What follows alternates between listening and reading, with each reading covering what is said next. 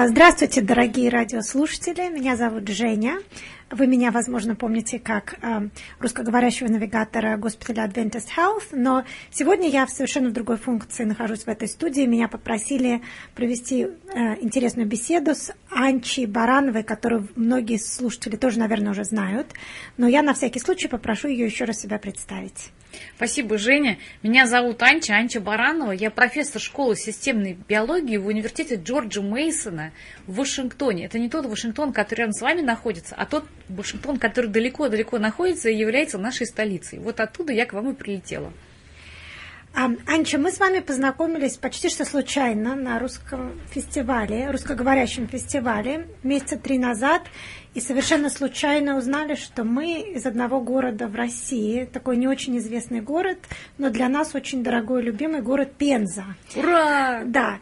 И вот такое удивительное совпадение, и мы, э, наверное, по этому поводу частично, а еще и потому, что мы обе заинтересованы темой ковида. Вы как биолог, а я как э, работник госпиталя Adventist Health и человек, который ответственен за работу с русскоговорящим населением. Э, мы как бы стали говорить про ковид, и я от вас узнала огромное количество интересных вещей, о которых я вообще ничего не знала. И э, мы так долго говорили, что мы решили, что обязательно еще раз надо будет встретиться и поговорить. И э, и вот сейчас нам а, Славик Медиа дала такой шанс поговорить, а за это время еще к тому же очень много чего произошло. Поэтому я знаю, что у вас есть субботняя программа, да, которую вы ведете, но не, все, не у всех есть время ее слушать, поэтому вот расскажите нам, пожалуйста, э, с вашей точки зрения, что самое интересное произошло за последний месяц в мире ковида. Самое главное, что произошло, это хорошее потому что у нас появилось два новых лекарственных препарата. Оба из них вышли из клинических испытаний здесь, в США, но они также и в мире испытывались в других местах. Это препараты Мольнупиравир от Мерка и препарат Paxlovid от Pfizer. Вот эти вот два препарата сейчас будут обозреваться FDA и будут, скорее всего, введены в медицинскую практику амбулаторную. Это значит, что больные будут получать эти препараты, как только они получили позитивный ПЦР-тест на догоспитальном этапе. И вся, так сказать, э, вся направленность в этих препаратах это на то, чтобы снизить переход людей из домашних условий в госпиталь, так чтобы они лечились дома и не получали тяжелую форму инфекции. Так что это новая надежда, она к нам уже летит. Я думаю, что до Нового года где-то у нас появятся уже более определенные данные по тому, сколько эти препараты будут стоить, как они будут к нам попадать, э, они будут разрешены. Ну, там, естественно, у этих препаратов есть разные механизмы действия. Мольнупиравир – это препарат, нарушающий работу вирусной полимеразы, очень похожий на ремсидивир, который в госпиталях у нас э, применяется, но только это препарат препарат амбулаторный, то есть таблеточный, во много раз лучше, чем госпитальный инъекционный препарат, удобнее людям их получать. Вот. А второй препарат вообще замечательный, потому что это ингибитор протеазы, тоже таблеточный. И у нас, например, есть другое заболевание, это гепатит С, которое было побеждено примерно с помощью таких же препаратов. Так что это, в принципе, вообще отличная новость. Если нам удастся с ковидом точно так же справиться, как с гепатитом С, это будет просто отлично. Замечательно. Но давайте теперь о том же самом, только помедленнее и по полочкам все разложим. То есть до недавнего времени COVID, я расскажу, что я вижу в госпитале, а вы расскажете, как это с научной точки зрения я правильно заметила или неправильно, потому что я не медик. Из того, что я вижу, находясь в госпитале, очень часто приезжают пациенты, допустим, в скорую помощь с симптомами ковида, им делают тест на ковид, и если ковид-тест э, отрицательный, то, ну, как правило, там еще другую причину этой боли, э, симптомов. А если положительный, то дальше смотрят за уровнем кислорода человека. И вот если уровень кислорода еще нормальный, там выше 92, 3, там, я не знаю, в зависимости от ситуации, э, то человека очень часто отправляют домой и говорят, пожалуйста, уходите на карантин, пожалуйста, не ходите, не распространяйтесь, там отдыхайте, выздоравливайте сами. Медицина ничего вам конкретного предложить не может на данный момент. Также есть еще другая категория людей, у которых кислород низкий, там 89 или ниже, иногда ниже 90, там врачи сами решают а, для каждого человека, что находится нормой. Но если кислород низкий, то человека очень часто госпитализируют. А дальше ситуация проходит так. Значит, им дают дополнительный кислород, им начинают давать какой-то коктейль лекарств, который очень часто из себя представляет витамины. Но э, Тогда добавляют еще другие препараты, и, наверное, из тех, которых вы вот говорили, ремдизивир еще какие-то. Я знаю, что все время все меняется, некоторые господа предлагают, некоторые нет. Но, в общем-то, леч, лечат лекарствами только очень тяжело больных. А всех, кто более или менее, э, может быть, сильно страдает, но по показателям нормально переносит болезнь, то есть легкие функционируют прилично, сходно, ну так, сносно, скажем, их не лечат. А, а дальше некоторые из этих людей, которых не лечат, многие из них выздоравливают сами, а некоторым из них становится хуже, они возвращаются, и тогда уже, когда они возвращаются с более тяжелыми показателями, их уже кладут в больницу. Вот это было так до недавнего времени. С, вот с этими лекарствами что может измениться для среднего человека, который чувствует симптомы, подозревает, возможно, ковид, а, и не хочет идти в больницу, потому что они говорят, ну что, все равно, если я нормальный, все равно домой отправят, что лишний раз ходить. Вот что сейчас изменяется в этой ситуации? Сейчас изменяются две основные вещи. Первое, что вы заметите в госпитале, то что после того, как начнут применяться эти препараты, у вас просто станет меньше ковидных больных. Потому что люди перестанут считать, что раз они пока болеют легко, то им помощь врача не нужна, потому что они уже слышали от соседки, от тети, от каких-то еще людей, что они при такой же ситуации с позитивным тестом к врачу обычному обратились, им сказали, ну, полежите и все пройдет, да. Потому что теперь эти люди будут знать, что вместо того, чтобы просто получать общий совет, полежите, все пройдет, они будут получать специфическое лечение, домашнюю таблетку, которую они получат в фармасе по рецепту врача, принимая дома эти таблетки, они будут иметь гораздо более меньший шанс попасть в госпиталь с низким, с низким насыщением кислородом. И поэтому у вас больных станет меньше. Это же хорошо.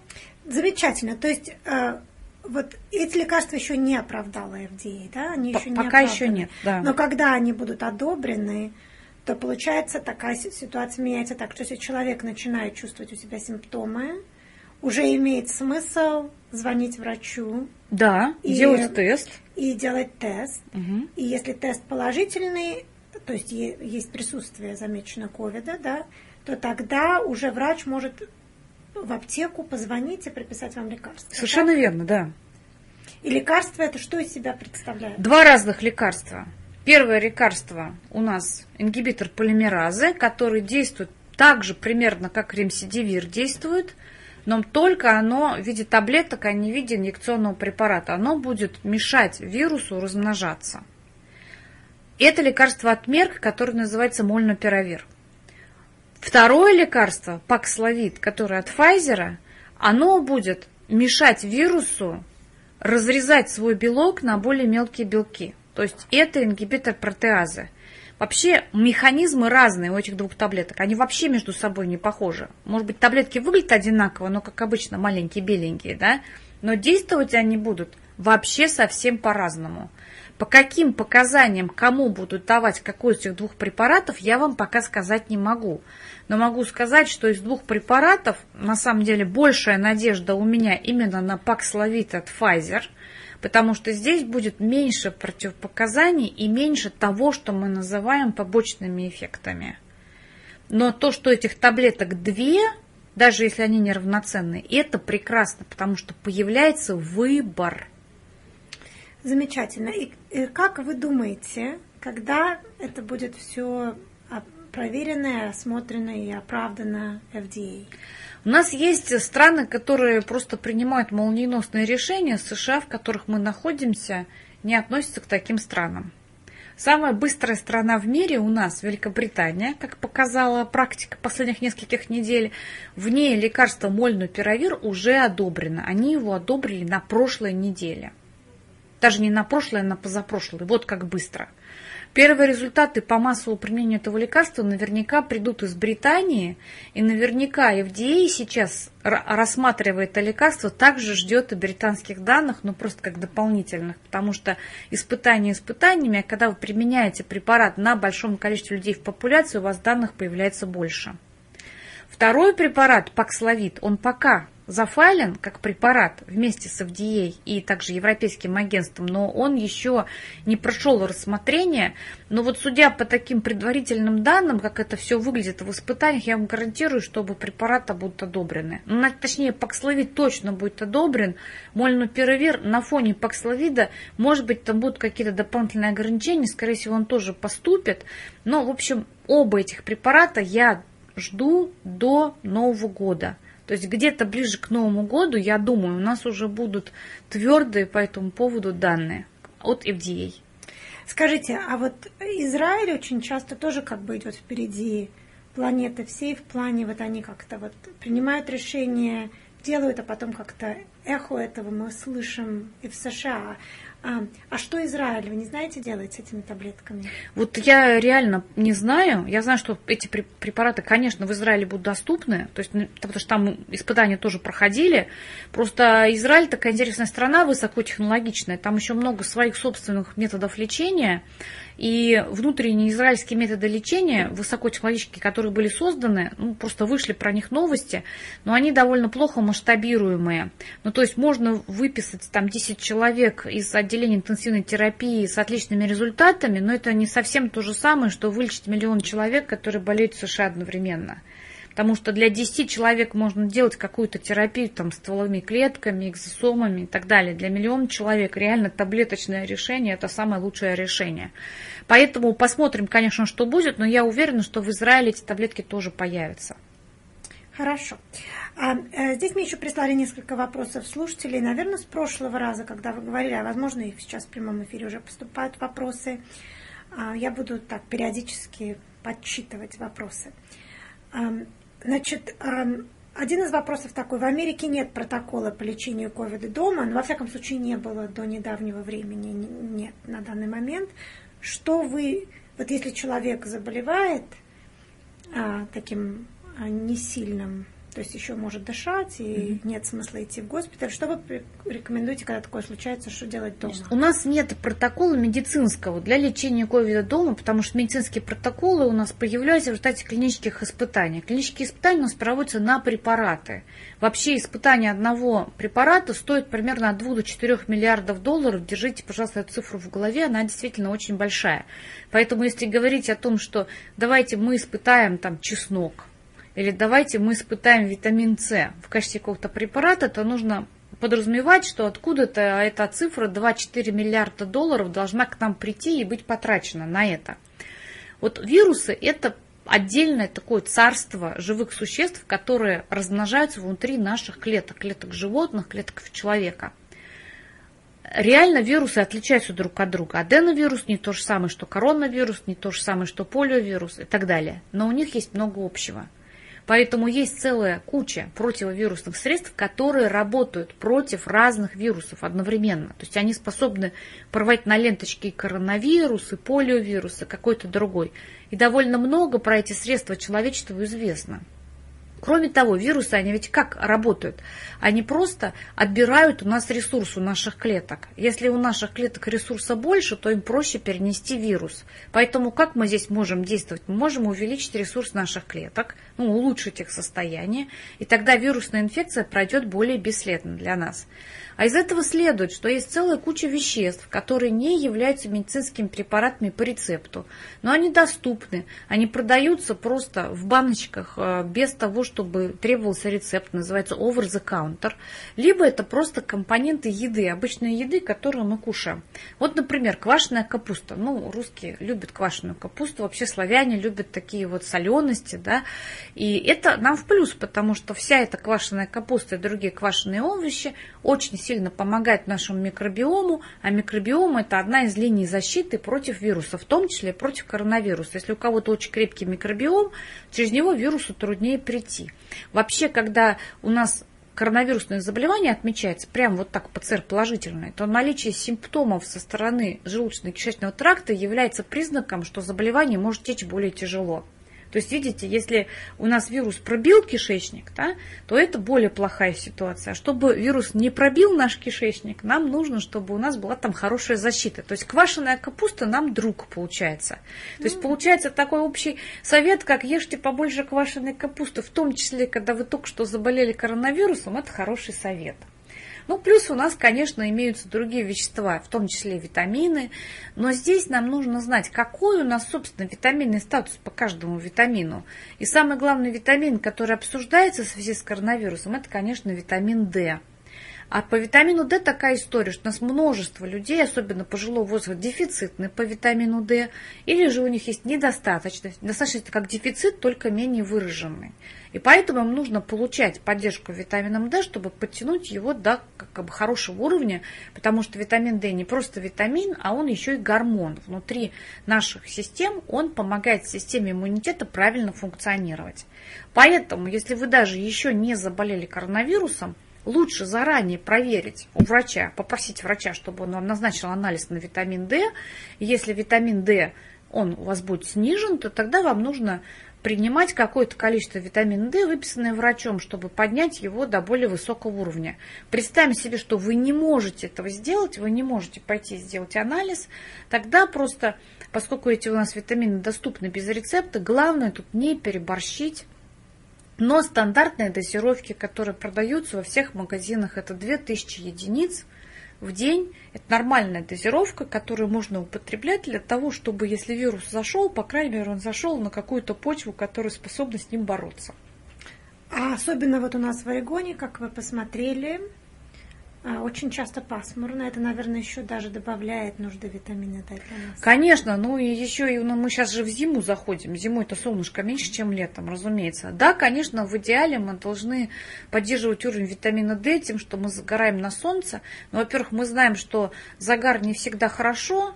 Во-первых, если мы никогда не загораем и вдруг выходим на солнце, ну, знаете, полетели в Мексику там, ну, и сразу на пляж там, и так расслабляться, да, на самом деле это подрывает иммунную систему, потому что вообще солнечное облучение, которое приходит вот неожиданно, да, то есть было-было пасмурно, потом бах, и мы на пляже, оно на самом деле подавляет иммунную систему. Солнце это иммуносупрессор. Поэтому ну, получая, да, получая витамин D, мы в то же самое время нашу иммунную систему подавляем. Поэтому очень многие люди, прилетев на курорт, знаете, бывает так неудачно, летел, летел, прилетел, прилетел, пришел на пляж, а потом вечером сразу понос, а утром температура. Ну, это часто mm-hmm. реально бывает ситуация.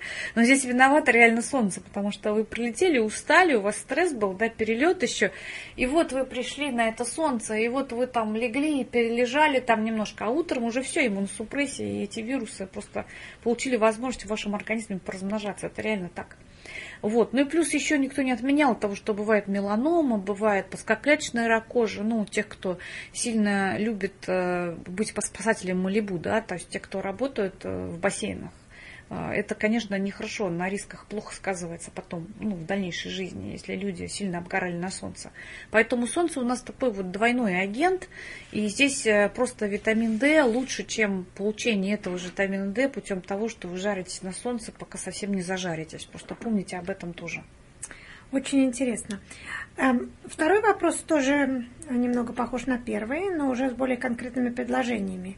Насколько эффективны методы профилактики COVID – такие как полоскание носа и горла солью а, э, или э, перекисью, закапыванием соляным раствором, выпиванием выжатого лимонного сока, употреблением чесночной воды, масла орегано, паровая ингаляция, тепловые процедуры в бане. Ну, вообще, когда мы говорим об эффективности, то мы подразумеваем, что у нас прошли какие-то клинические испытания, которые померили эффективность в процентах. Это вот те же самые дорогие испытания, то есть у нас 2-4 миллиарда а, на чеснок, еще другие 2-4 миллиарда на перекись водорода, еще отдельно лимонный сок. Ну, вы понимаете, это фантазия, которая вообще никогда не осуществится. Тем не менее, все эти агенты, если мы их просто испытаем в пробирке, ну возьмем в пробирку, нальем вирус, да, потом нальем сверху лимонного сока и посмотрим, э, вирус от этого погибнет или нет. Ну, точно погибнет, понимаете? Но дело в том, что все эти агенты, они не очень хороши для наших клеток тоже. Особенно я хочу предостеречь против перекиси водорода. Ну, наверное, вот женщины знают покраситься как в блондинку, да, можно там взять, залить там волосы перекисью водорода, вымучить их, и станешь белый-прибелый. Вот, цвет станет такой. И это нехорошо, все знают, потому что если перебухать перекись водорода, можно волосы сжечь, понимаете? Причем волосы еще довольно устойчивые, а вот наши клеточки, эпителия, которые выстилают наши бронхи, выстилают нашу ротовую полость, носовую и так далее, они гораздо более чувствительные. Здесь история такая, что если вот прямо сейчас вы встретились только что с суперраспространителем, да, ну, за 30 минут только вы промыли лимонным соком или перекисью, да, и после этого вы промили перекисью, то, конечно, перекись, она уничтожит этот вирус, который в вас попал. Ну, то есть это пришло прямо после события. Но если вы это делаете каждый день, или если вот вы сегодня промыли, а с суперраспространителем встретились завтра – то это на самом деле только подорвет вашу слизистую оболочку, и вирусу будет легче на ней на сухой закрепиться. Поэтому я предлагаю вам так не делать, но все-таки я вам дам некоторые лайфхаки. У нас есть два сейчас агента, которые показали себя довольно хорошо как противовирусные агенты. Они именно для полоскания, не для чего другого. Ну, даже два с половиной, я вам скажу. Первое, значит, вот а, такие распространенные вещи, как а, Oral-B, листерин, вот такие полоскалки для рта, да, там содержится вещество, которое имеет доказанную противовирусную активность, в том числе после ковида. И хотя вкус не такой приятный, как у лимонного сока, но это действительно действует. То есть вы можете промывать полость рта вот листерином, и это будет работать. Но да? надо выплевывать. Конечно, выплевывать. Листерин внутрь, да вы что? Никогда. Вот. Есть другое еще средство, которое недавно появилось, я, правда, хочу всех предостеречь, что у нас в США это средство, ну, под таким же названием, там другой состав. То есть то средство, про которое я говорю, оно конкретно канадское. Оно называется бетадин. Но у нас бетадин в США точно тоже есть, но там не йодокаргинан из водорослей, а там другое совершенно вещество с йодом. Поэтому я говорю про бетадин название, но которое произведено в Канаде. И вот там йота-карагинан, это на самом деле пищевой компонент, который используется для того, чтобы, например, мороженое у вас был таким прямо шелковистым, и прямо к вам попадало, и прямо создавал вам счастье. Да? Я хочу сказать, что не вредное вещество, да, карагинан. Вот этот карагинан просто в виде раствора, там 1,2%, он способен просто любой вирус заматывать в такую вот электростатическую простыню, что вирус не способен ни к чему больше прикрепиться. Соответственно, это очень эффективно. То есть э, даже небольшие количества карагинана внутри носа и внутри рта, они способны нейтрализовать вирус в течение довольно длительного времени. Это экспериментально было показано. То есть я считаю, что это лучше, чем перекись водорода, лимонный сок и так далее. И при этом это гораздо менее опасно, потому что йода-каррагинан это просто ну, компонент еды, да, то есть, ну как вот мороженое, это же оно в плане сахара вредно, а в плане там вкусности оно наоборот полезно, правда ведь? Вот. Очень интересно, то есть это канадский бетадин. Канадский бетадин. И где просто... его можно купить? Ну я на Амазоне купила, например. Ну, надо обязательно смотреть, что производство Канады. Да, да, да. У нас, наверное, в США, может быть, что-то такое тоже есть, но просто это название, оно было запатентовано для совершенно другой формулы. Поэтому тут важно не перепутать. Я конкретно вам говорю не про йод, а конкретно говорю про йод-карагинан, который приходит из водорослей, не про йод. Да. А, и, естественно, мы сейчас не можем давать медицинских советов, мы просто беседуем, поэтому я на всякий случай хочу уточнить, что все эти разговоры это как бы ну, разговоры о том, что а, из вашего опыта вы видели, mm-hmm. помогает людям. И вот этот бетадин, это его как капают или его... Это спрей просто, это, это просто спрей. обычный спрей. Там его спрей, и его брызгают в нос, э, э, в, как бы в носоглотку? В нос, в нос и в рот можно тоже брызгать, и он абсолютно нормальным вкусом обладает никаким, то есть слегка солененьким. И поскольку угу. это просто обычный компонент еды, то он не является медицинским препаратом. А и... в Канаде для чего его? В какой цели? Для того же самого, продают? для профилактики. Профилактики да. вирусных заболеваний. Да, да. То есть угу. это обычные средства в Канаде распространено, да, а в США да. такого нет. А, в США, наверное, тоже есть, просто оно как-то по-другому называется, а под тем же названием продается другое. Но знаете, есть просто торговая марка, она для какой-то страны может быть запатентована. И, и вот просто такая ситуация сложилась. Я просто хочу, чтобы вы не перепутали, потому что разные вещества под одним и тем же названием продаются в двух разных странах. Вот и все. Хорошо, значит, канадский бетадин, угу. листерин, полоскание горла листерином Да. и Есть брызгивание канадским бетадином. Есть еще эстонский, например, спрей Биоблок, у нас его тоже нет, там гениальная идея, там просто антитела из коровы, то есть как корова большое животное, да, берем корову, э, даем ей антиген коронавирусный, и у нас получается у коровы антитела, ну как иммунизация коровы, вакцинация коровы, да, корова вместе с молоком выделяет эти антитела. Потом это молоко, корова много доится, можно их почистить, и отдельно эти антитела в качестве спрея потом использовать в нос. Но у нас этого нет в США. Во-первых, оно, правда, продается на eBay, я вам честно скажу. Можно купить из Эстонии, уже умельцы его сюда поставляют. Но дело в том, что я просто не верю в то, что можно его на комнатной температуре, особенно еще если жарко, прислать сюда, и чтобы эти антитела не разрушились. Поэтому я думаю, что ну, как бы покупать его задорого из Эстонии на eBay не имеет никакого смысла, потому что они уже не такие активные, как они были, когда они были в аптеке там где-то в Эстонии. Ну вот поэтому я говорю, два с половиной совета дам. То есть два mm. как бы применимых, а один такой совсем почти неприменимый. Замечательно. Давайте перейдем сейчас э, к теме вакцинации. Хотя мы, естественно, знаем, что вакцинация это не, э, не самая популярная тема особенно в русскоговорящем населении и на территории бывшего Советского Союза очень э, э, ну, сильный процент отказа от вакцинации, и у нашего населения здесь тоже такое наблюдается. Но, тем не менее, об этом надо говорить, продолжать, я думаю, так сказать, говорить о наших страхах и сомнениях. Э, и также ну, более достоверную информацию от вас получить. Вот сейчас разрешили вакцинацию детям. Что вы об этом можете рассказать? Ну, во-первых, я скажу так, как биолог, я считаю, что вакцинация это лучшее, что у нас есть, лучшая оборона от коронавируса, какую только можно придумать. Там мы вам рассказали про спреи там, и так далее, они никакой гарантии не дают. А вот вакцинация дает гарантию, что вы не заболеете так тяжело, что вы окажетесь в госпитале. Даже если это не защитит вас полностью от заражения, а просто снизит возможность заражения, то все-таки тяжелых симптомов у подавляющего большинства вакцинированных людей с прорывными инфекциями не бывает. И это вообще огромная-огромная победа человечества.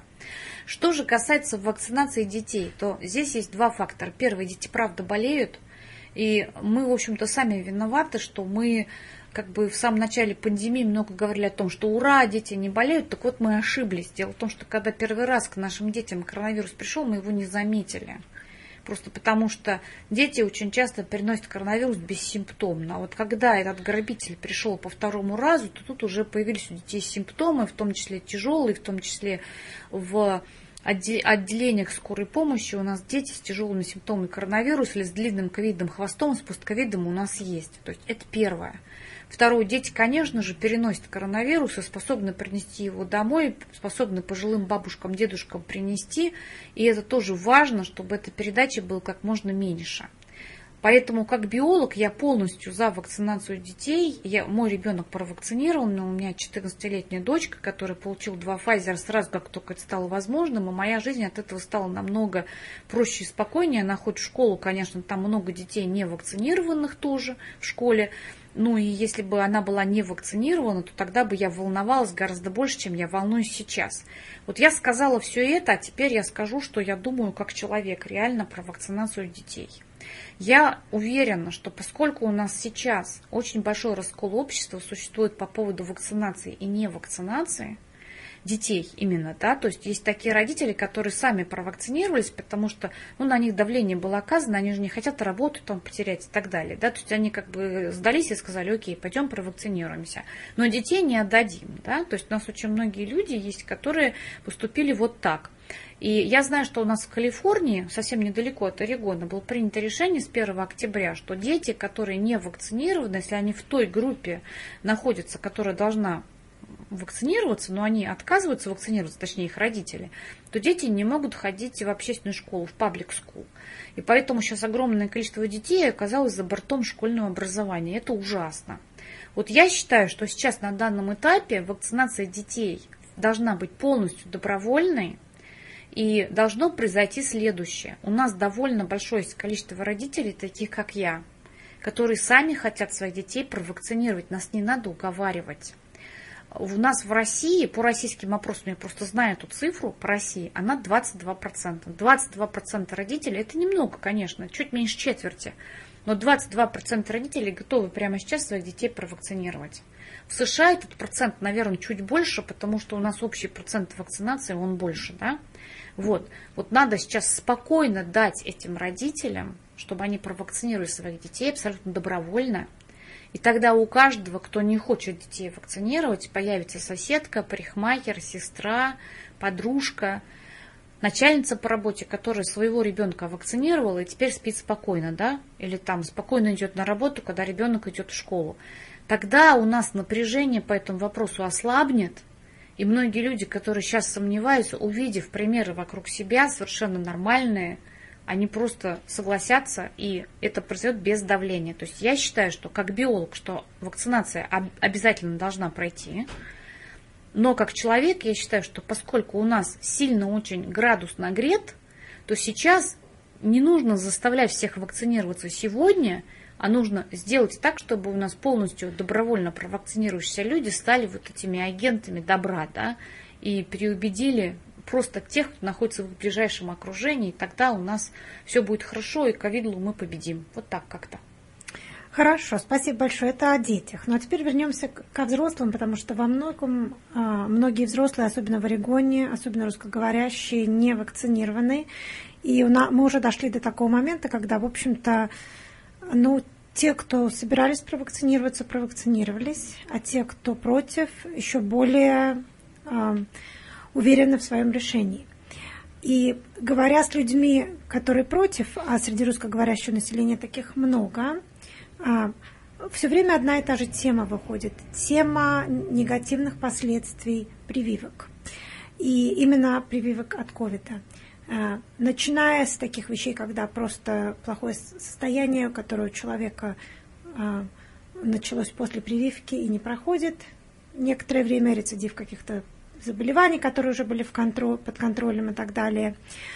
И до таких случаев, когда э, люди говорят о том, что вот мы знаем человека, который был, в общем-то, не очень больной, а через неделю или две после прививки упал от инфаркта или что-то еще такое произошло. И, естественно, такие истории, когда а, они случаются с пожилыми людьми, сложно понять совпадение, несовпадение, потому что пожилые, нездоровые люди, в общем-то, ну, в конце концов, часто, к сожалению, падают и умирают от инфарктов и инсультов и других вещей. Но в то же время прививки могут теоретически вызвать такую реакцию а, или нет. И как вообще людям думать, вот людям, которые действительно и боятся ковида, и очень опасаются вот таких историй, как вообще, вот как человек, как биолог, мы уже слышали, да, что надо, а как человек, вот как вы бы посоветовали, допустим, своей маме, которой, допустим, за 70, или там тете, или человеку, к которому вы очень хорошо относитесь, у которого есть какие-то, ну, почти что у всех после 70 уже есть какие-то хронические заболевания. Вот как человеку думать в такой ситуации? Ну, сразу могу на этот вопрос ответить сразу с нескольких точек зрения. Во-первых, у меня огромная семья. Моя мама, она самая младшая из 11 детей.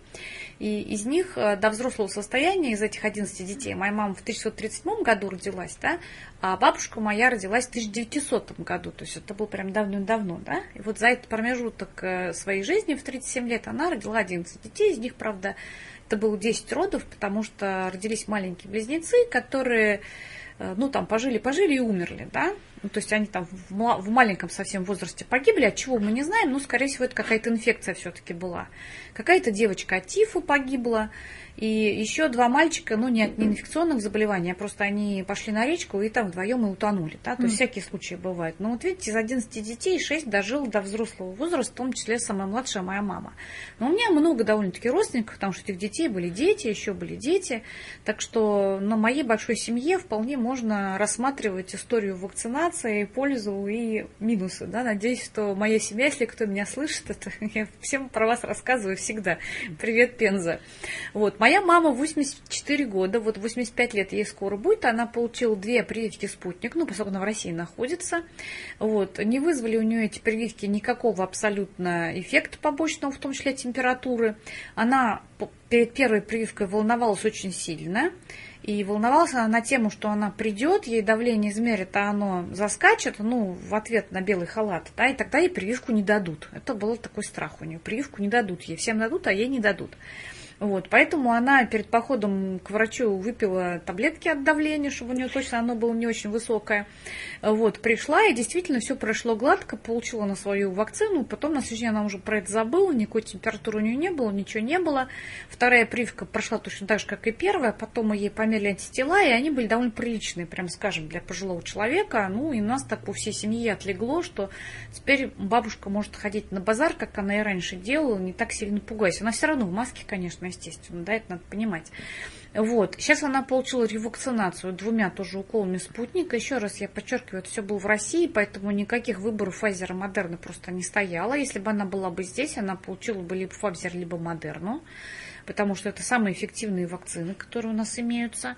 Вот. Но то же самое не относится к каждому из моих родственников. У меня есть родственники вакцинированные, а есть невакцинированные. Они регулярно смотрят мои передачи на YouTube и Инстаграме с большим интересом, постоянно передают мне привет и так далее. А когда я им говорю, что пора пойти провакцинироваться, они говорят, да ну тебе. И все как бы. И это просто ответ на все вопросы. Да ну тебя. Ну, то есть они послушайте готовы, а так нет. Ну, вот я считаю, что уже как бы борьба на этом месте информационная, она полностью себя исчерпала. И сейчас нужно не информационно как бы бороться, да, не представлять информацию там о, о чем-то, а просто вести дискурс, дискурс в обществе, чтобы мы постепенно вот учились это все обсуждать, и тогда постепенно мы придем к какому-то более всеобщему пониманию, что происходит. А происходит следующее. Любое действие, которое мы делаем в жизни, абсолютно любое, оно несет, ведет за собой какие-то риски. То есть вакцинация связана с рисками, но эти риски точно меньше на порядке, во много-много раз это значит на порядке, чем риски от ковида. Те люди, которые получили какие-то серьезные побочные реакции на вакцины, это те же самые люди, которым пришел бы ковид, и они вообще конкретно просто порвались бы на ленточке оказались бы на искусственной вентиляции легких, понимаете? Просто у нас нет возможности на одном и том же человеке поставить контроль и опыт, да? Человек может либо по левой дорожке пойти, либо по правой, но не по обоим одновременно. Поэтому у нас, конечно, рекомендации для вакцинации делаются в среднем по популяции. Но даже если вы получили две вакцины – но если при этом вы были, например, на глюкокортикостероидной терапии против аутоиммунного заболевания или какие-то другие превходящие обстоятельства у вас были, может так получиться, что вы вакцины получили, а иммунная защита у вас низкая. А может такое быть, что вы переболели натуральным ковидом, даже этого почти не заметили, и у вас антитела до неба, и вам прививка реально не нужна. Такое тоже может быть. Для того, чтобы в этих ситуациях разобраться принять решение, нужно сделать тест на антитела – и по результатам этого теста вы можете судить. К сожалению, у нас эти тесты не очень популярны. Но тем не менее, врач их может назначить. Более того, у нас на самом деле есть возможность даже сделать эти тесты без, без назначения врача в рамках там, ну, некоторых таких э, э, ну, программ общественного здоровья. В разных штатах они разные. Ну и кроме того, есть просто компании, которые имеют механизмы для того, чтобы делать назначение врача, ну, прямо вот через интернет как бы, да, поскольку это диагностический тест, это не лечение вам назначается по интернету. У нас вообще в связи с ковидом произошел, и это счастье, это очень хорошо, что так произошло, у нас произошел расцвет телемедицины. Ну, то есть то, что раньше у нас по телемедицине не делалось в США, теперь оно делается, и это очень хорошо. Некоторые административные барьеры были убраны здесь, да. Вот, поэтому я вот всех призываю просто относиться к своему здоровью ответственно и принимать решения, исходя из целого ряда факторов. Естественно, пороги риска для человека, который сидит в полной изоляции, забаррикадировался, вообще на улицу не, не выходит, а ему еду под дверь просовывает дочка, которая приезжает там раз там в три дня и так далее – но не для всех приемлемо жить такой жизнью, понимаете? Да, для такого человека риски довольно низкие. Ну, и если вы сильно боитесь вакцинации при этом, ну, можете продолжать так сидеть. Но если вы не можете такую жизнь вести, а вам хочется пойти с подружками в ресторан и погулять там где-то там на берегу хотя бы там, то, конечно, вам нужно желательно получить вакцину, и тогда, соответственно, вы будете делать это без того страха, который сопровождал бы вас, если вы были бы не вакцинированы. Вот как-то так. Хорошо. Вот у меня такой вопрос. Меня давно это очень интересует. А почему огромное количество страхов существует, да, что у вакцины есть какие-то жуткие побочные эффекты, потому что все знают кого-то, кто знает кого-то, кто знает кого-то, с кем это случилось. А иногда даже люди могут напрямую знать кого-то, но это редко. Как правило, это история через третьи или четвертые руки. Почему, как вы думаете, в США просто или такой статистики нет, или ее не проводят? Ведь можно же провести исследование и сказать уже больше года, как э, прошло, как миллионы людей провакцинированные, и, и есть огромное количество миллионов людей невакцинированных. Почему нельзя провести исследование и реально показать, есть ли повышенный шанс инфарктов, инсультов, автоиммунных заболеваний и всего, всего прочего? Во-первых, у нас такие исследования есть, разумеется. Есть. Да, абсолютно. И в США, и в Европе люди в США и в Европе не очень сильно друг от друга отличаются. И вот, э, если честно, на CDC выложены наши американские результаты. Ну и наши американские результаты, там тоже там 350 страниц. Я просто так вышла, что Европа первая выложила эти результаты. И кроме того, в Европе результаты более разнообразные были, да, ну потому что там еще AstraZeneca была.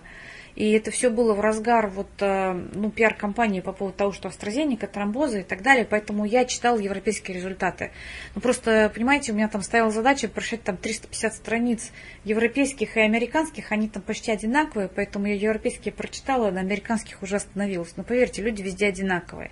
Но я честно, сама лично читала отчеты Европейского медицинского агентства. Особенно, кстати, классно, что ну, у них просто в Европе такие стандарты, что они немножко более человеческим языком языком все пишут. Ну, то есть европейские, если честно, рекомендации гораздо проще вот э, прочитать, да? Ну, то есть, как бы там меньше глаз потыкается. Меньше на... адвокатов там а, постарались? Да, может быть, да, может быть. А может быть, наоборот, адвокаты постарались и ввели такое требование, что когда вы пишете, чтобы понятно было, чтобы да? обычные чтобы не было, люди могли понять. Да, чтобы не был там double negative, знаете, как там вот такие грамматические конструкции завернутые. Вот. Так вот, по отчетам этого Европейского агентства, там очень классная вещь эпидемиологически есть. В Европе она прям принята как определение, у нас такого нет, но, в принципе, в эпидемиологии это все так же называется? Это называется сигнал. Сигнал – это когда вы сравниваете какое-то э, событие, да, которое наблюдается после вакцинации, с частотой такого же события в популяции без вакцинации. И это mm-hmm. для одного и того же года, либо вы сравниваете один год до вакцинации против того года, который вот уже год вакцинации. То есть два контроля делается, да. И у вас сигнал появляется, если у вас есть разница между этими цифрами, эта цифра статистически значимая. То есть, если событие страшно редкое, вам трудно достичь значимости. А вот если событие очень частое, вам легче достичь значимости. Понимаете, да? Uh-huh. Вот. И э, здесь как бы смотрели на самый такой широкий спектр медицинских событий. В том числе многие медицинские события объединяли в группы. Ну, то есть, например, можно отдельно посмотреть инфаркт и инсульт, да? А можно их вместе в одну группу объединить, это будут тяжелые э, сосудистые последствия для жизнеспособности организма. Да, и туда войдет инфаркты, инсульты, может быть, тромбоэмболизм легочный и так далее. То есть, как бы видите, каждое событие пытаются вычленить э, ну, разными способами, потому что если мы в одном месте сигнал пропустим, то в другом увидим, потом сможем посмотреть более внимательно. Так вот, по вакцине AstraZeneca, которой в США нет – нет, НЕТ нет у нас AstraZeneca вообще от слова совсем. В Канаде есть, у нас нет.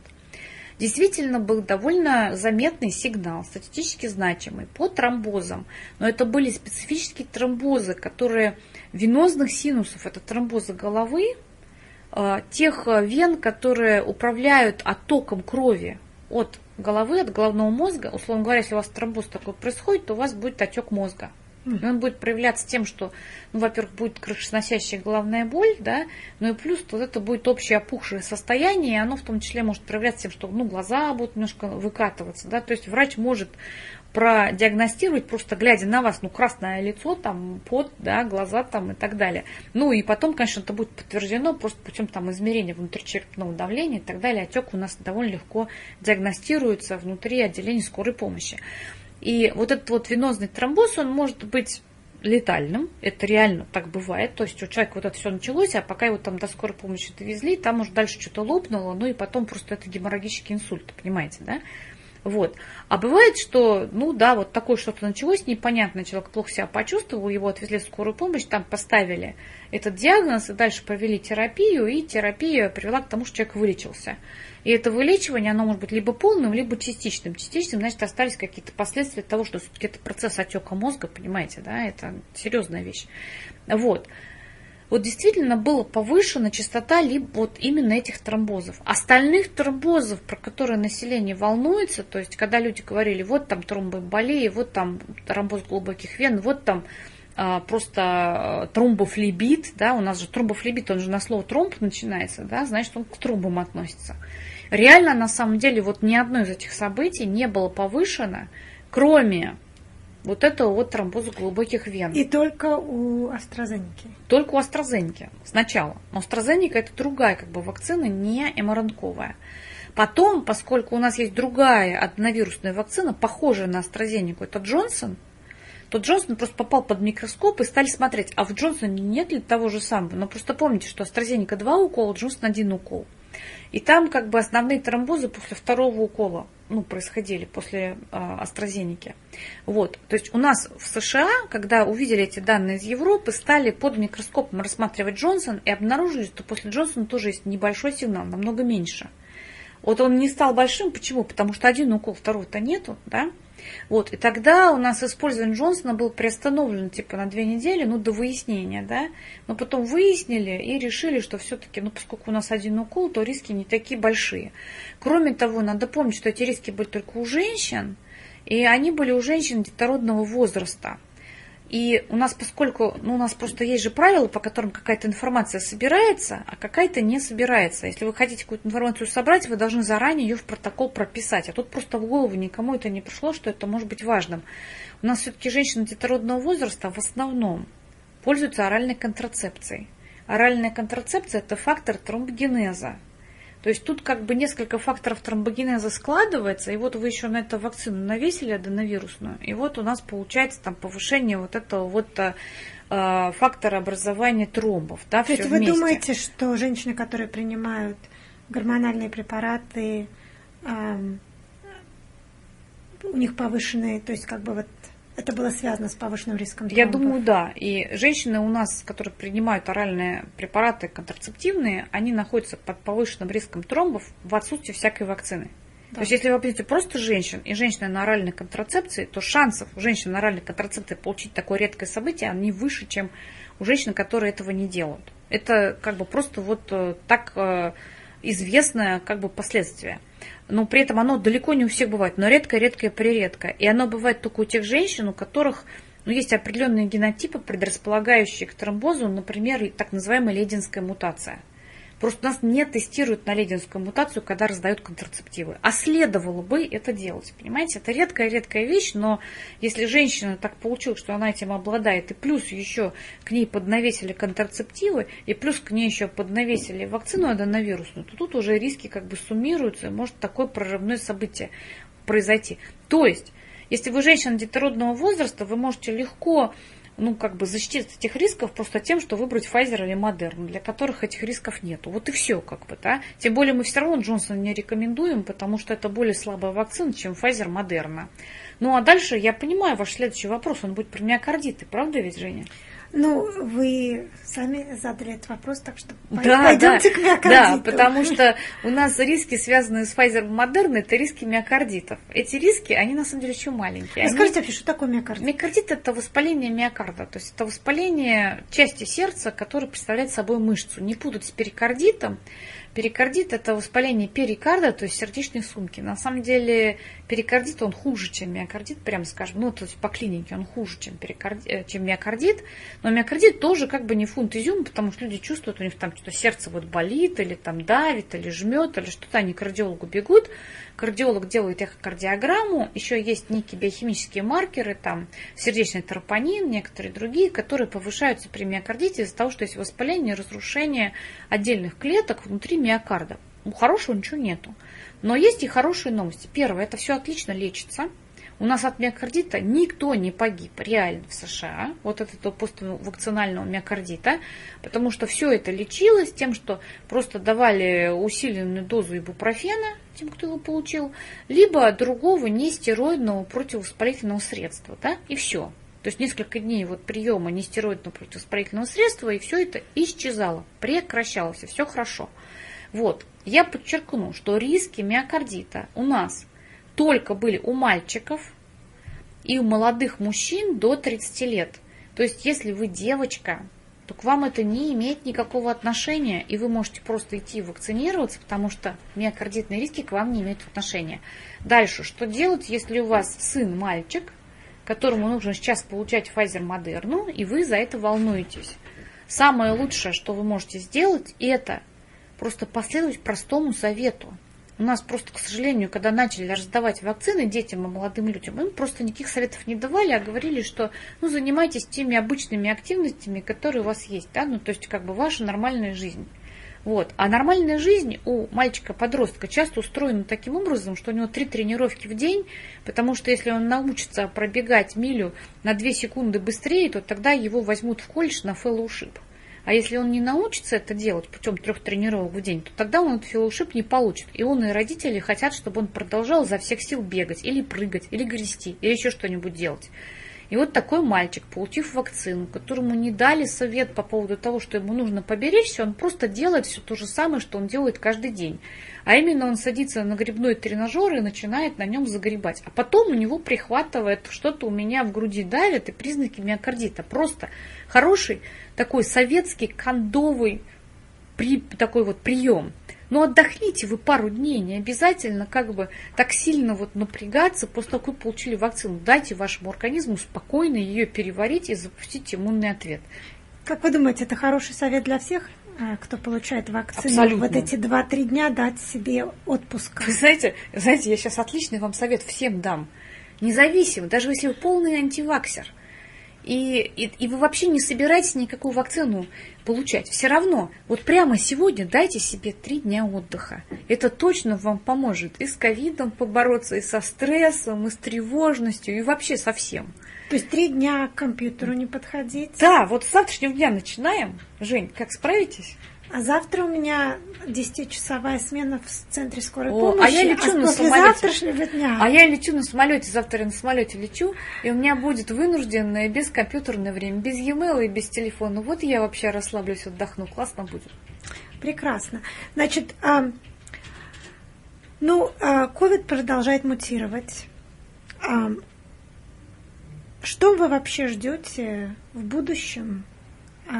Вот если у вас есть, как это в Америке говорят, crystal ball, а на русском, как мы говорим, Ну, тоже хрустальный шарик, только хрустальный заляпанный. шарик или, или на кофейной гуще. Мгм. Что вы видите вообще? Ну, чтобы я покадала на кофейной гуще, вам, Женя, придется мне кофе добыть. А у меня это его это у нас нет. сегодня с вами будет вечером. А, ну, вообще, что вы... Давайте такую дв- двуминутную, э, э, так сказать, summary сделаем, подведем итоги. То есть, э, что вы видите, когда мы вообще выйдем из всего этого, и а, какую роль в этом вообще проведет э, вакци- ну, желание народа вакцинироваться или не вакцинироваться? Ох, что я думаю? Да, значит, шарик хрустальный у меня очень заляпанный, кофейной гущи не дали, поэтому скажу, что я, значит, вот в настоящий момент про это думаю. А, Я думаю, что, к сожалению, коронавирус к нам зашел в виде патогена, влился в структуру патогенов, которые человечество терзают, будет продолжать терзать. Наша э, сейчас главная стратегия будет от коронавируса обороняться и не допускать его в свой организм. Чем меньше раз мы его допустили в свой организм, хоть вакцинами, хоть примочками, хоть чем еще, хоть лечением, это будет лучше, чем если мы его запустили. Потому что у нас при длинном ковидном хвосте бывают всякие проблемы, в том числе проблемы с когницией, снижение когниции. Это то, что меня пугает больше всего. Движение Ну, просто- когниции это плохо начинает варить голова. да, да, плохо начинает варить голова, к сожалению. А поскольку мы ей работаем, ну вот я лично, я это больше всего этого боюсь, потому что если я вдруг потеряю там концентрацию, способность отвечать на e-mail студентов, то студенты меня закидают гнилыми помидорами очень быстро, и я стану не трудоспособной, не профпригодной. Вот. Ну и вообще это помогает в жизни, когда голова немножко лучше варит, в том числе помогает там быстро, долго говорить, да, то есть человек, которого есть проблемы, он начинает говорить с расстановками, там слова путать, да, ну вот это реально мы замечаем там в пожилом возрасте у людей, например, да, а тут получится, что такой когнитивный пожилой возраст будет раньше наступать. Ну, то есть, если кому-то суждено было там 85 лет немножечко там снизиться когнитивно, он будет когнитивно снижаться раньше, там 80, предположим, ну и так далее. Это меня очень сильно пугает. Поэтому наша стратегия – это отгонять от себя коронавирус, его к себе не допускать путем защиты как можно дольше. А если мы вдруг подхватили, то лечиться, лечиться адекватно. И хорошо, что сейчас у нас специфические противовирусные средства начали появляться. И вот с помощью всех этих трех кругов обороны, главный из них вакцины, подчеркиваю, индивидуально для каждого человека главный круг вакцины. Но просто поймите, мы не сможем вакцинироваться до бесконечности, хотя бы потому, что наша иммунная система тоже имеет срок годности. Ближе к пожилому возрасту у нас ответ на вакцину уже не такой высокий, как он был в молодости, понимаете? Поэтому нам нужно стараться сохранять свою иммунную систему интактной на нее не влиять ничем таким ужасным плохим, ее не разрушать, а по возможности сохранять. То есть, например, тот же самый витамин D у нас он гормон, поддерживающий нормальную работу нашей иммунной системы. Если мы в течение жизни поддерживаем витамин D на нормальном, хорошем уровне, то мы доезжаем к старости с более хорошей иммунной системой. А вот если у нас там витамин D упал, 10 лет был там ниже плинтуса, мы вообще этим не волновались, потому что теперь ковид пришел, мы его начали поднимать. Конечно, лучше поднимать, чем не поднимать, но еще лучше, если бы он был бы не упавшим никогда, понимаете, да? Потому что тогда наша иммунная система была бы в более хорошем состоянии. Вот, по всей вероятности, в ближайшие 10-15 лет наша задача поддерживать свое здоровье как можно в более хорошем состоянии. Не кушать плохую еду, кушать хорошую еду. А, еду, которая помогает нашему здоровью, не вредит, квашеная капуста в плюс, без сомнения, здесь. И э, стараться не кушать ту еду, которую наш организм разрушает, то есть там, ну, сильно перекопченную, понимаете, да, э, не кушать, э, э, ну, что-то, что является продуктом глубокой переработки, то, что там уже потеряло вид как э, отдельный продукт, а очень сложный такой продукт, который сделан там с помощью различных добавок, вводителей вкуса и так далее. То есть здоровое питание. Да, да, да. да. Значит, давайте подведем итог. Здоровое питание. Угу. Мы все знаем, что это такое, хотя не все им а, этому следуем. Угу. А, сон. Сон, да, сон. Очень важный сон. Угу. А, отдых, угу. несонный отдых допустим, три дня, как угу. вы сказали, да, периодически брать. А, и по возможности вакцинироваться, насколько а, ваша собственная, так сказать, эти плюсы-минусы вы взвесили, да, и точки зрения биолога вы рекомендуете? Да, я абсолютно рекомендую вакцинацию, абсолютно. И я, кстати говоря, рекомендую вакцинацию не только в зависимости от состояния здоровья, да, но принимая во внимание те факторы, что если у вас здоровье сейчас уже подорвано, ну, диабет, например, да, очень часто мне задают вопрос, а можно ли вакцинироваться при аутоиммунном тироидите Хашимота? Можно ли при диабете второго типа вакцинироваться? Нужно. Потому что именно эти факторы способствуют тому, что вы более тяжело перенесете коронавирус. То есть вы сравниваете не состояние здоровья и состояние после вакцины, а состояние после вакцины и состояние после коронавируса, которое реально ваш организм может так сильно разрушить, что вам это не понравится. Поэтому здесь выбор за вакцинами. То есть вы считаете, COVID, к сожалению, не уйдет в ближайшее время из нашего сообщества, и надо поддерживать здоровый образ жизни и вакцинироваться. Да. Ваша рекомендация. Да, моя рекомендация. Хорошо, спасибо огромное. Ну, на этом мы заканчиваем нашу программу. А, мне было лично очень интересно с вами пообщаться. Спасибо, Я Женя. надеюсь, не в последний раз. Конечно, обязательно. Хорошо, до свидания.